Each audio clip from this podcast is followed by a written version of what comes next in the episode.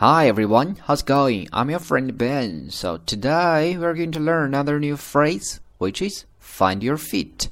今天呢，我们要学习另外的一个新的俚语，叫做 find your feet。Find your feet 呢，其实很简单，表面来看呢是找到你的脚的意思。In English, it means to become familiar with or confident in a new situation。意思就是说，在新的环境中呢，去熟悉并且自信起来。 其实翻译的更加简单一点呢，就是叫做适应环境。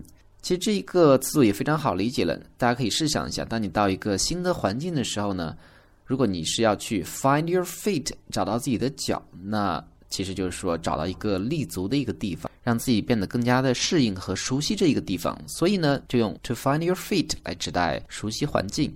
All right，我们来看几个例子，怎么去用这样的一个词组。First one，比如说你找到了一个新的工作，你花了很长的时间才适应了这一个工作。So you can say, "It took me long to find my feet when I started my new job." It took me long to find my feet when I started the new job. All right，我们再来看第二个例子。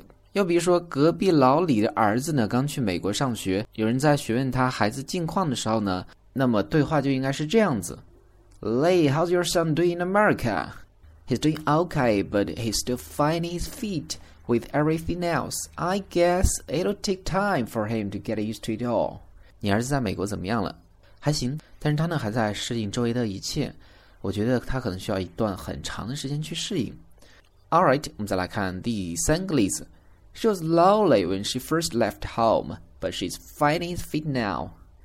她刚来的时候很孤单，但是现在呢正在适应环境。